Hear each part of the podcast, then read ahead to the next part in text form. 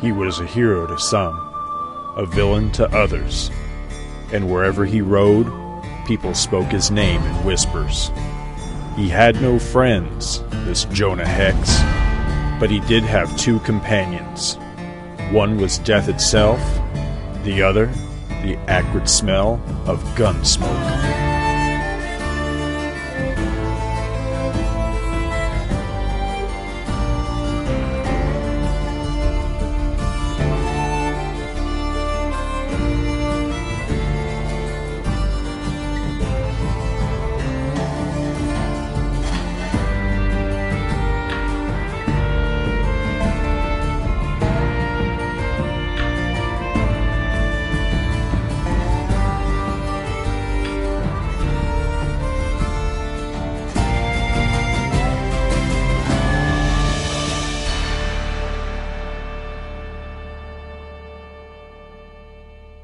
Hello and welcome to Death and the Acrid Smell of Gunsmoke.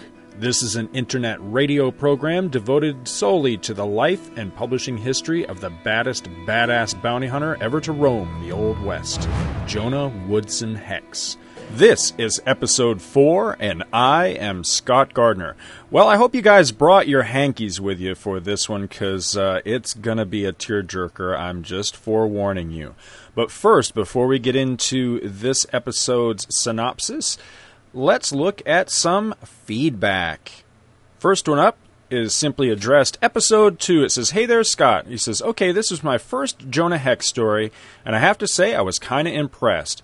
After he'd killed a few people and I wasn't sure the direction the story would take, I got a little bored, but it picked up again, and overall, I enjoyed it.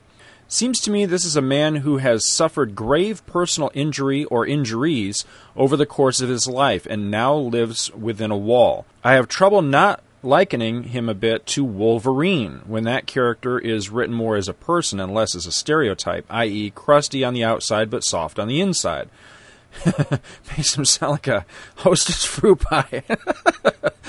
anyway, he continues. He's built a very thick wall around himself that he is most comfortable staying behind, armed with plenty of barbed spears to throw at anyone who tries to get close.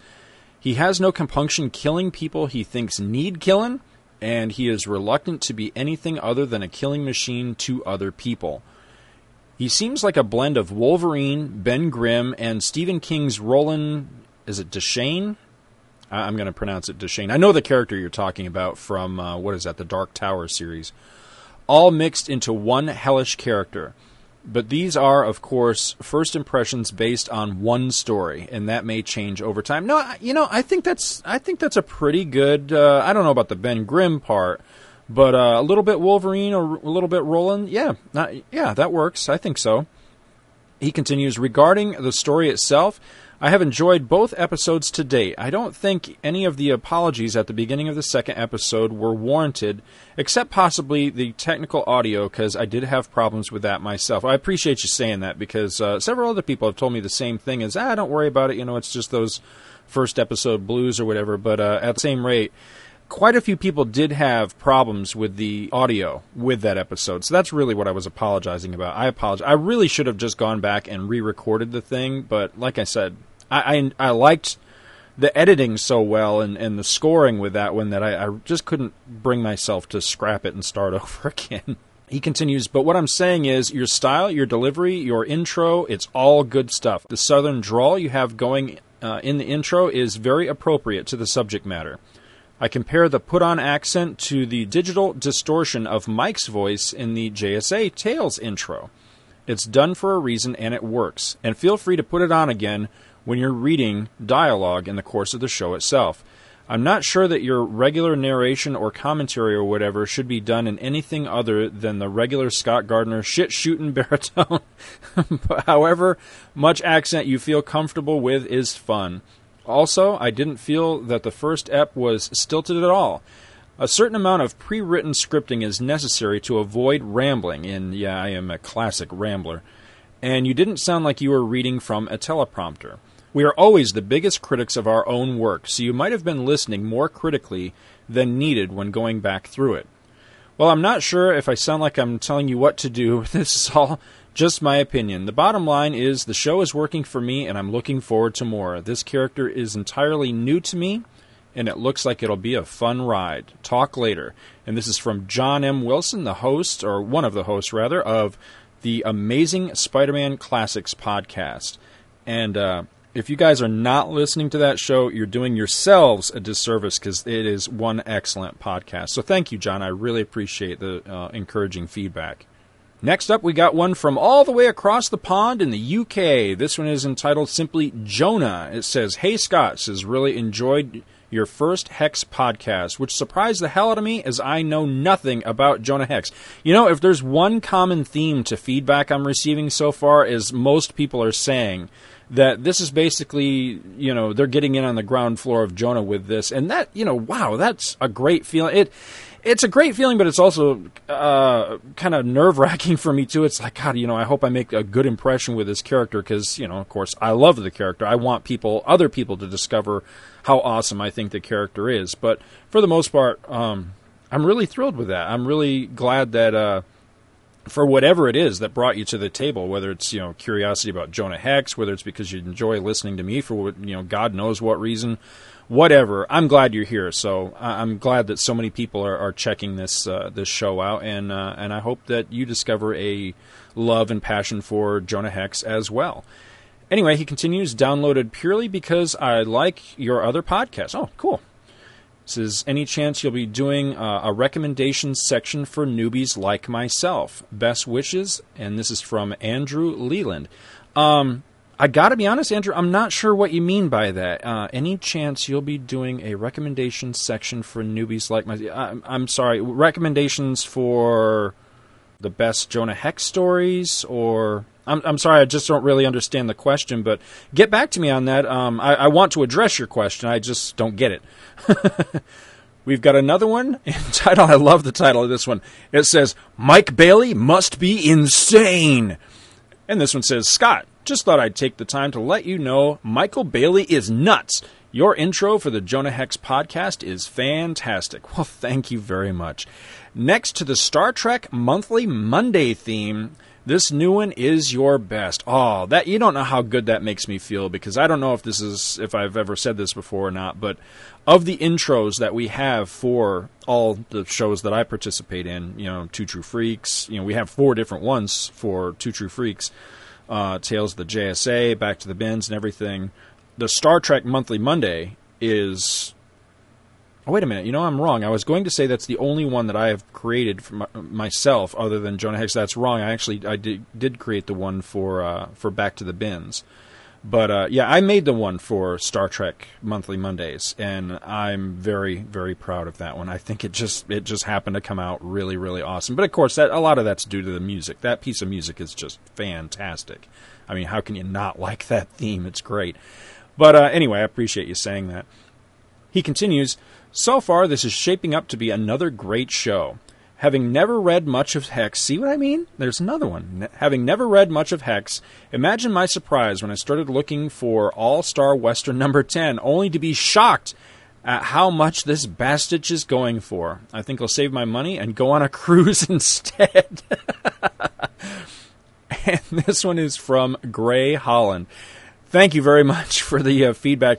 And you know, I felt really bad after I read this one, only in the sense that I think I forget which episode it was, episode one or episode two. I mentioned that, oh yeah, you know, you you can find uh, All Star Western number ten out there, you know, on the cheap and what, you know, I only paid ten bucks for mine. Well, you know, that was a good number of years ago that I bought mine. It doesn't seem like very long ago, but now that I get to thinking about it, it's it's probably pushing ten years or so because the local mall here used to do those flea market type deals, you know, where they'd you know, they had all this space in the middle of the mall where they'd have people come in and set up booths and stuff, and it would be like for a weekend. They would do the uh, not exactly a flea market, but you know, like a collectible show. And there was a guy there that had all these comics, and you know, he had one of those A-framed wooden standee things that had all his high-priced comics on it and he just happened to have a copy of All Star Western. And we struck up a conversation. I ended up talking the guy down to a measly ten bucks, and I bought it. And I just, I guess, I didn't really think too much about, you know, that that book. I, I, I haven't. Re- I don't really keep up with values of comics anymore. I used to be really crazy about that, but I don't know. Somewhere along the line, I just I don't know. I, you know, I read comics because I enjoy them. I don't do it for any sort of speculatory thing or whatever like I used to. Not that I was ever really big into the whole speculation thing, anyway. But I mean, everybody kind of got into that for a while, like in the in the '90s. It's kind of the reason why the bottom fell out of comics. Not that I feel like I heavily contributed to that or anything. I just kind of rode the wave like everybody else did. But anyway, I had no idea what present day what All Star Western number 10 was going for. So I went on eBay after reading this email, and holy cow, I can't believe the prices that this thing is going for. So, yeah, I'm sorry, I didn't mean to be misleading about that, but yeah, it doesn't look like it is out there quite so cheap as I had originally thought it was. But still, I still maintain that if you're patient and shrewd about the way that you hunt for comics, even on eBay, that you can find things on the cheap if you just, you know, you just keep plugging away at it. And the last one we have here is entitled Jonah Hex Podcast Comments. And it says, Good job on the podcast. I wasn't able to listen to the first episode. The intro was fine, but the rest sounded garbled. I apologize for that. Perhaps it was the equipment I was using. I'll try again later on a different device. I had given brief thought to a podcast last year after hearing Tom versus the Flash, but a man has got to know his limitations. Having never done a podcast, I thought it best for me to stick with blogging. The second episode was good. I haven't finished it yet, but I am looking forward to more of them. A few quick questions. Have you thought about doing an enhanced version of the podcast to be able to show some visuals? Uh, no, I hadn't actually. We toyed around with that idea quite some time ago with Two True Freaks, and yeah, the, the just the time and, and labor involved in something like that is far beyond anything I would uh, be able to to do at the moment. I wish I could. If I knew more about the whole blogging thing and you know had uh, access to something like um, Photoshop or something to, to take panels out and put up, you know, and really create like a fancy blog to go along with this, I'd love to do that too. But again, it falls into that time thing where I, I, I literally just don't really have um, the spare moments to do anything like that. I mean, I, I'm literally at this point doing four weekly podcasts, and I just don't know where I'm I'm finding the time for this. So, in order for those shows to continue to come out on time, and, and for me to be able to participate in all of them, yeah, I've got I kind of kind of just keep it straight to podcasts at the moment. I hope that doesn't sound, make me sound lazy or or like I'm being evasive or something. He also asks, "Are you going to be up on iTunes feed?" Um, yikes, to the best of my knowledge, it should be up there. I, I have to admit, I don't use iTunes. I find it uh, daunting. It just never seems to work properly. Maybe it's because my computer's getting a little long in the tooth now. I don't know, but it just doesn't work properly for me, so I don't use it. But the, to the best of my knowledge, the Two True Freaks feed is up on iTunes, and all of our shows go through the Two True Freaks feed, so it should be up there just by default. And he wraps up by saying, At an episode a week, you're going to be running this podcast for several years. Well, I, I hope so. I mean, my intent is to really go through everything Jonah Hex. Um, you know, right from the beginnings where I'm at right now, right on through to where he gained his own series for 92 issues, then eventually went into Hex, which ran 18 issues, and then all the ancillary, uh, you know, the little side journeys with Hex and the minis and things like that, right up into his current revival. So, yeah, I intend to cover all that stuff at some point. And he wraps up by saying, and it will be a welcome addition to the super secret enclave of internet Hex fans. well, I want into that enclave. I don't know anything about it, so tell me all about it. I would love to get in on that. And this is signed Dwayne, the canoe guy. And he provided a link to um, it just says here matching dragoons, but if you click on it, it actually takes you to jonahhex.blogspot.com. And it was a really interesting blog, and it looks like Dwayne has been uh, basically doing what I'm doing, only in blog format, um, with actually going through Jonah Hex, all the series and all of his appearances and things like that.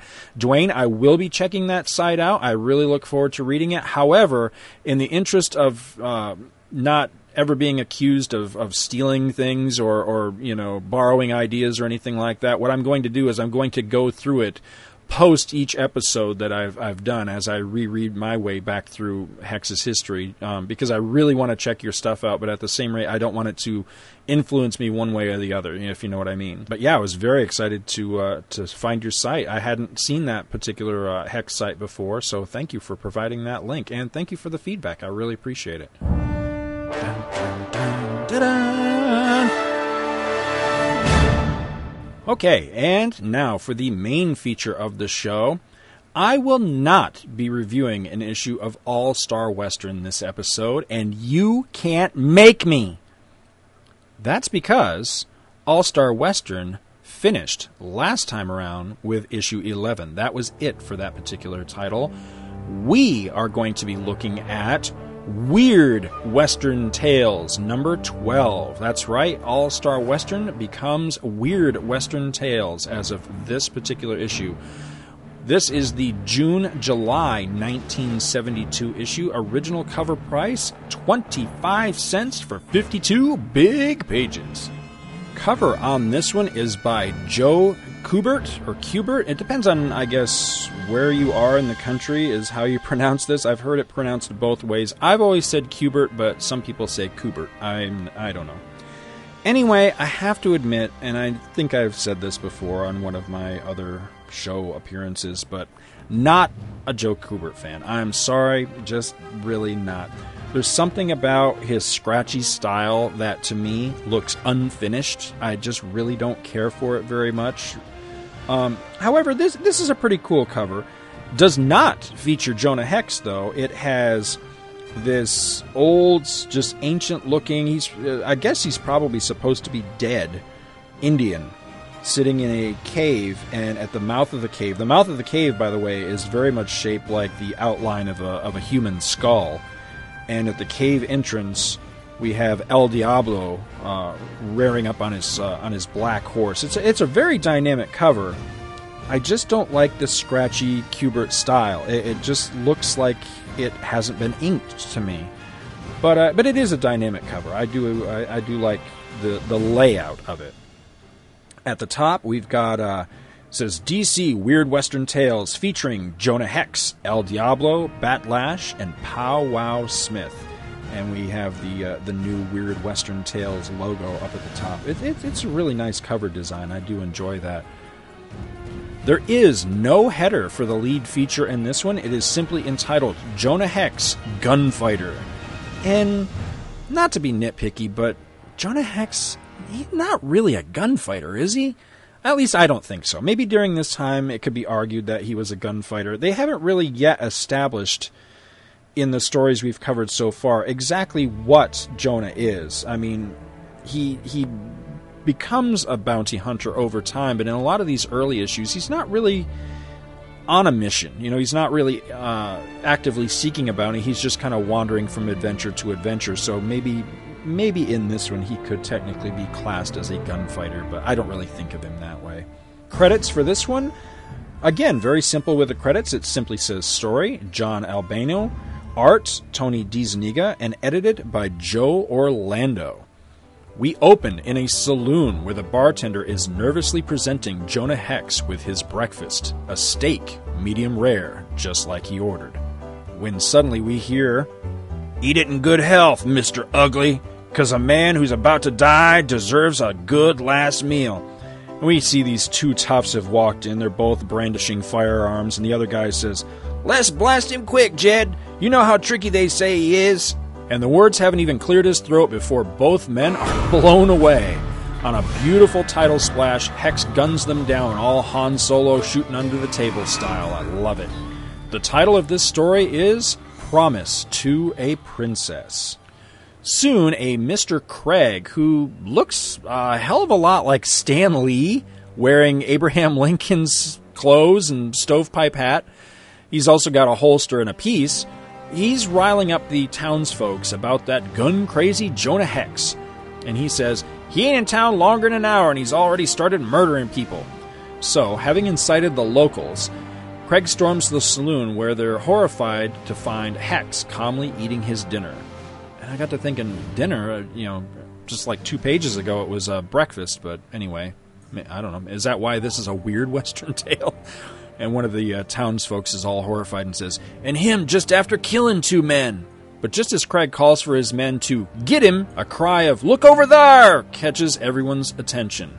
Joe Higgins, on horseback and sporting an arrow between his shoulder blades, rides up to the men. Doc Harrow is called, but pronounces it too late for this fella. They should have called the Undertaker instead.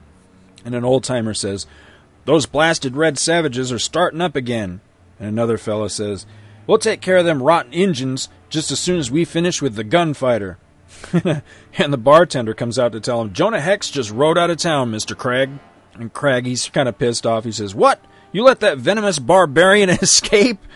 And the old timer says, Why didn't you call us out? And the bartender, he's uh, he's all indignant. He says, "I'm a bartender, gentlemen, not the town crier." Besides, he says, "Take a look at the two coyotes he gunned down.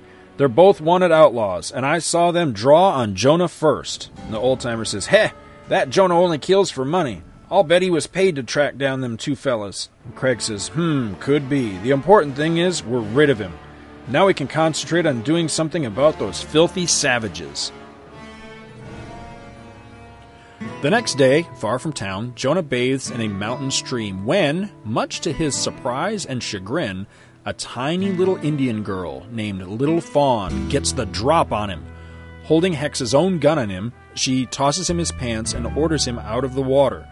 Jonah advances on the girl menacingly and with the intent to retrieve his weapon, but she calls on her faithful pet, Iron Jaws, a timber wolf, and the beast comes to stand by her side, snarling at Hex the whole time.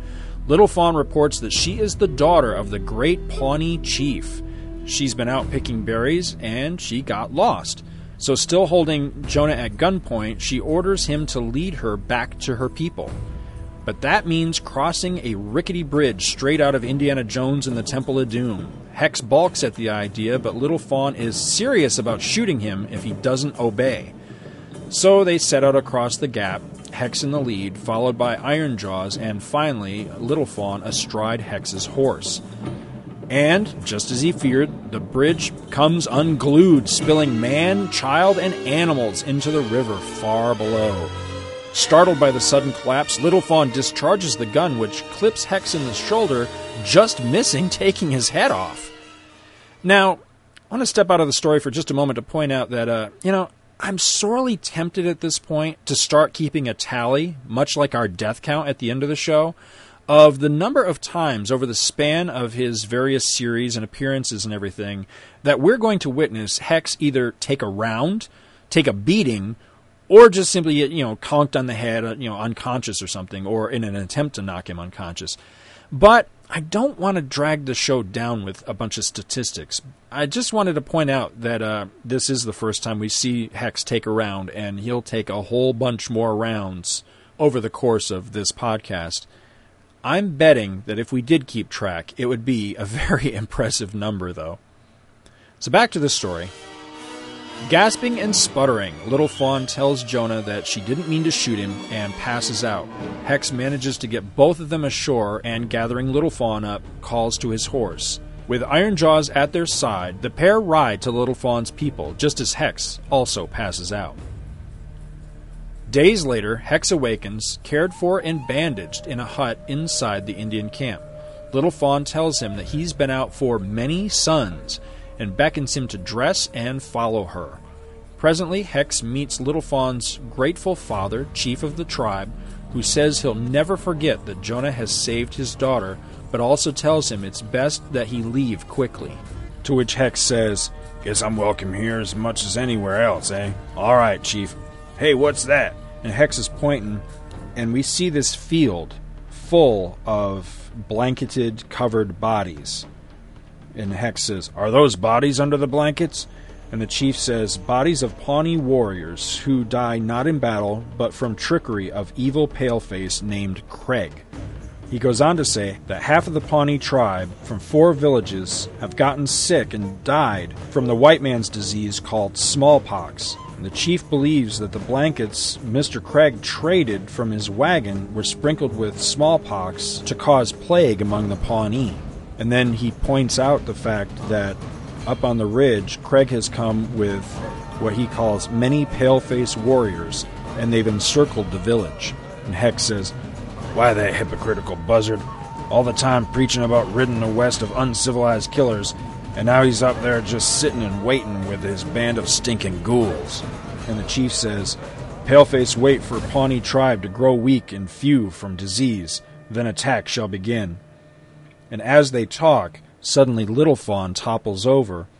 The chief rushes to her, and they realize that she's been struck with the disease as well.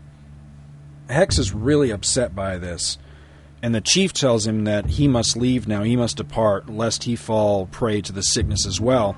And Hex says, I'm so ornery that any germ that bites me dies, chief. Besides, I've had a cowpox vaccination. And with that, Hex tells the chief that he's going to go and he's going to bring back medicine for the chief and his people and Little Fawn. And the chief's concerned that, uh, you know, won't Craig's warriors stop you? And Hex says, Reckon they'll try, only I don't think any of those farmers up there ever had their baptism of fire, and I got a hunch they ain't going to be particularly partial to it. So, up on the ridge, Craig's men at first mistake the approaching bounty hunter for what they call an Injun. But an old timer with a spyglass suddenly recognizes him as Jonah Hex, and they consider calling out for more men. But it's too late. Hex rides right into them, guns blazing, and several men fall. Hex breaks through the encirclement and makes it to the doctor's house. But the doctor is out. And so the wild goose chase is on. Hex frantically rides from town to town, house to house, galloping his exhausted horse almost beyond its endurance, before finally tracking down the doc and securing the much needed medicine. Then it's right back into action, running the animal nearly to death to get back to the Indian village and Little Fawn. And so, next day, as he approaches the encampment, Jonah's stomach slowly sickens as he surveys the gruesome scene laid out for us on a hauntingly beautiful splash page. The Indians, every man, woman, child, and animal, slaughtered and left to rot in the sun. Jonah abandons his horse and frantically searches through the massive bodies until he comes across Little Fawn. They didn't even spare you, Jonah says as he picks up and cradles the girl. He promises the girl he'll take care of Ironjaws for, and, a short time later, as he places the final stones on Little Fawn's makeshift grave, Jonah Hex makes the princess another promise. Raising up, shaking his fist at the sky, Hex swears that the man responsible for this will pay. By God, he'll pay! So, sometime later, with a rage bordering on madness festering inside his tortured brain, Jonah reaches town. He sees an old man leaning against a post. He says, You there, skunk! I'll give you just two seconds to tell me where I can find that butcher Craig. And the old man says, White brick house, down the street, Mr. Hex. How, how come you ain't got it? Everybody else in town. And Hex says, Got smallpox? The man says, That's right, the doctor ain't here. If somebody could get word to him. And Hex says, Get word to him yourself, skunk. I got business with your great leader and humanitarian, Mr. Craig. So presently, Hex finds Craig, and he's laying on his deathbed. Hex walks in and says, You too, huh, Craig? Well, reckon I just can't do it. Reckon I'm gonna have to give you this medicine that'll make you well after all. And Craig says, Mr. Hex, anything, I'll do anything, please, don't let me die. Guess I'm not as uncivilized as I thought I was. You're a gentleman, merciful and forgiving. And as Craig brings the bottle up to his lips, suddenly Hex shoots and shatters the bottle in his hand, and we see Craig looking all horrified. And on the final panel, it says minutes later, Hex is astride his horse and he says, Let's go, boy. You too, Iron Jaws. Our business is finished in this town. And that's the end. And this is a powerful story. I mean, what a way to kick off Weird Western Tales. You know, Weird Western Tales is what I really think of as Jonah's defining series. You know, a lot's going to happen in the course of Jonah Hex's own title when he eventually gets it, you know, when he graduates out of Weird Western. But this is where so much of the groundwork is laid of who Hex really is, you know, where we'll come to, to learn of his origins and the origins of the men who will serve as his major nemesis, I guess you could say. But this type of story right here, I think, even more than any sort of origin story, really lays the groundwork of who Hex is as a human being. But wow, to think for 1972, this is really powerful stuff. I mean, an entire village is slaughtered, and a little girl, just an innocent little girl, dies in this story. It's really impactful, I think. At least it, it makes an impression on me. I, I, really like this story. It's actually one of my very favorite Jonah Hex stories, just because when you get to page 13 and that splash where Jonah is kind of far in the background and the entire village is dead in the foreground it's a real punch in the gut. It's very powerful. This story has weight to it. And this is the sort of story that I think sets Jonah Hex apart from other Western things that were going on at the same time or prior to this. You know, this is no two gun kid story or Kid Colt Outlaw or or the Rawhide Kid. I mean, those are all fine Western tales, but they pretty much have to do with bandits and things like that. This is a totally different kind of story, much edgier and I hate to keep using the word powerful, but it is powerful. Couple other things of note in this one. Jonah Hex swears in this one. Now, it's just comic book swearing, you know, where it's just a bunch of symbols, you know, a star and a pound sign and some exclamation points and things like that. But it's worth noting that uh, Jonah Hex does very clearly cuss in this story. Also, Hex's horse finally gets a name in this story. His horse is named General. Hex calls to the horse after the part where they've uh, fallen into the river and he needs the horse to come to him so that he can take Little Fawn to the village. The doc that gives Hex the medicine looks a hell of a lot like uh, Ulysses S. Grant, and got a kick out of that too. And again, this is one of those stories that points out the fact that uh, Hex can abide a lot of things, but he doesn't abide the abuse of children or animals. I like that about him. DeZuniga's art, as always, fantastic in this issue. And this is the first one so far where we get a lot more than just one panel of Hex's scarred side of his face. Right from the get go, right on the very first page, when Hex wipes his face as he's eating, and the two guys walk into the saloon to kind of call him out, right away in that shot, his scarred side is revealed. And several times throughout the rest of the story, we see it as well. So clearly, with this issue, DeZuniga was letting Hex's scarred side play a lot more than he had before this. Again, great story. I really, really like this one a lot. One of my absolute favorites. Elsewhere in this issue, very next story is El Diablo, and this is worth tracking down, folks because it is written by Cary Bates, penciled by Neal Adams, inked by Bernie Wrightson. It's beautiful to look at.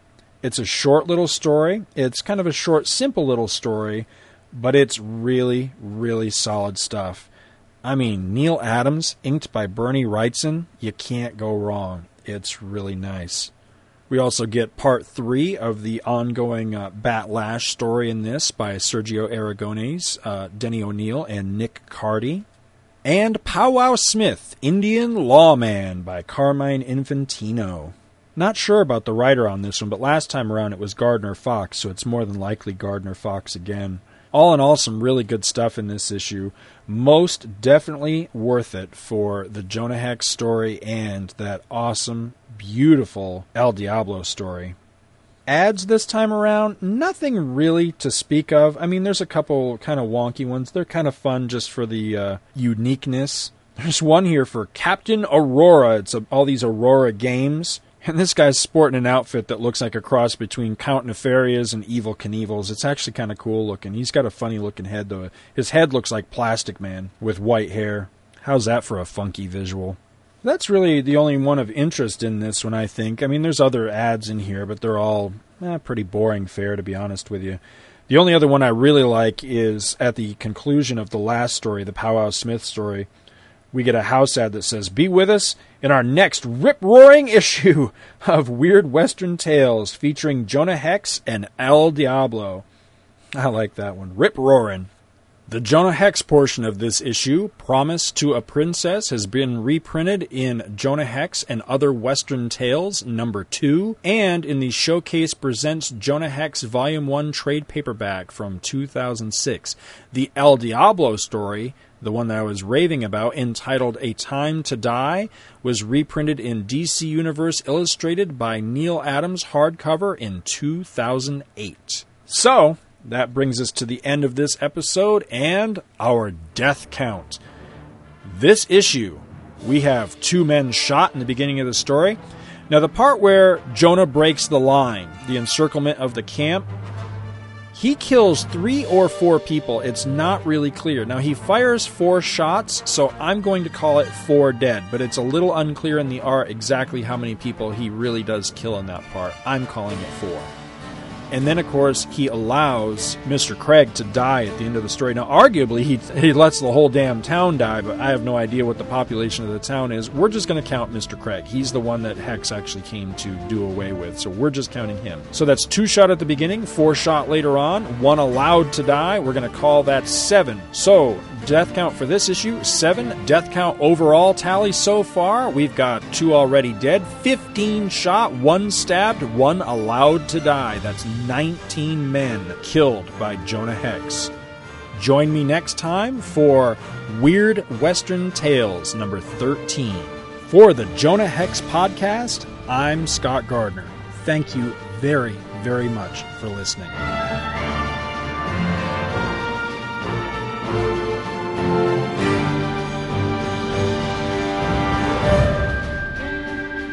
Feedback for this program can be sent to Jonah Hex Podcast at gmail.com. Death and the Acrid Smell of Gunsmoke, the Jonah Hex Podcast, is produced in association with the Two True Freaks Podcast, which you may find at www.twotruefreaks.libsyn.com and is a registered trademark of Demonzacore of Milan, Italy. All rights reserved.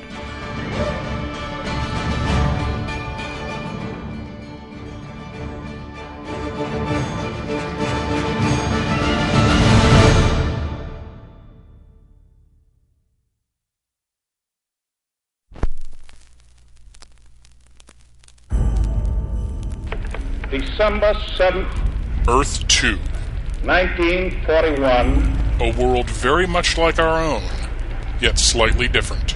a date which will live in infamy. A world at war. The United States of America was suddenly and deliberately attacked by naval and air forces of the Empire of Japan. Following the Japanese sneak attack on Pearl Harbor, President Franklin Delano Roosevelt brought together the largest group of mystery men ever assembled to battle the Axis powers. Tales of the Justice Society of America presents the All Star Squadron.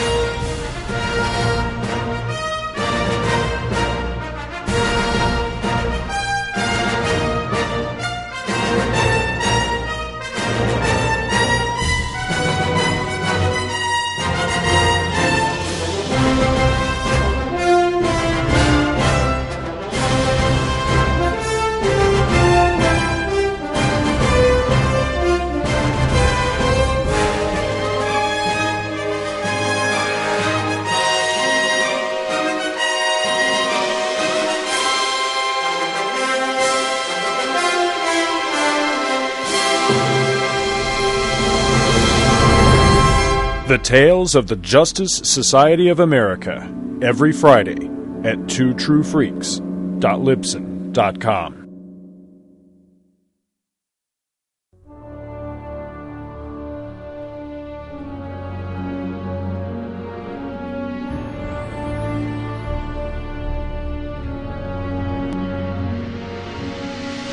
Just who the hell are you? He's James T. Kirk. Don't you read history?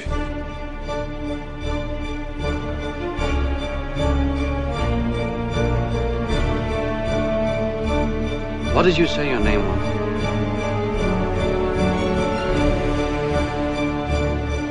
Captain Jean-Luc Picard of the USS Enterprise. Which one of you is the captain? Did we violate the treaty, Captain? Red alert! All hands, battle station! What are you scratching at? Incorrect. Can we just get down to it, please? Prepare to attack. All hands battle stations.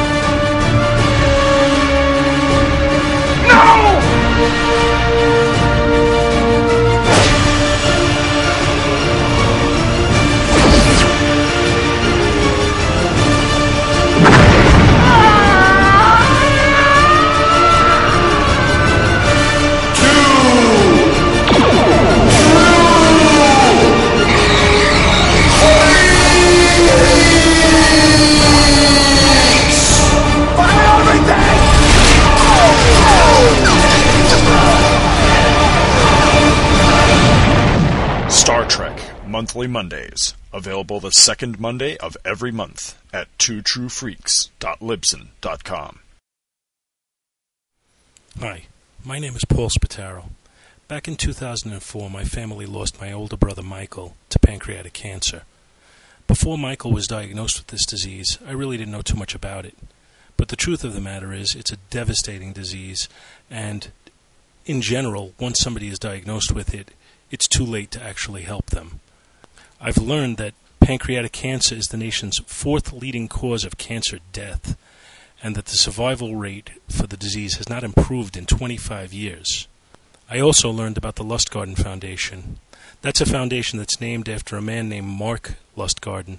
Mr. Lustgarten was a high ranking executive in the company of Cablevision, and when he was diagnosed with the disease, despite the fact that he was a wealthy man, there was nothing that could be done, and unfortunately, he passed away from the disease as well.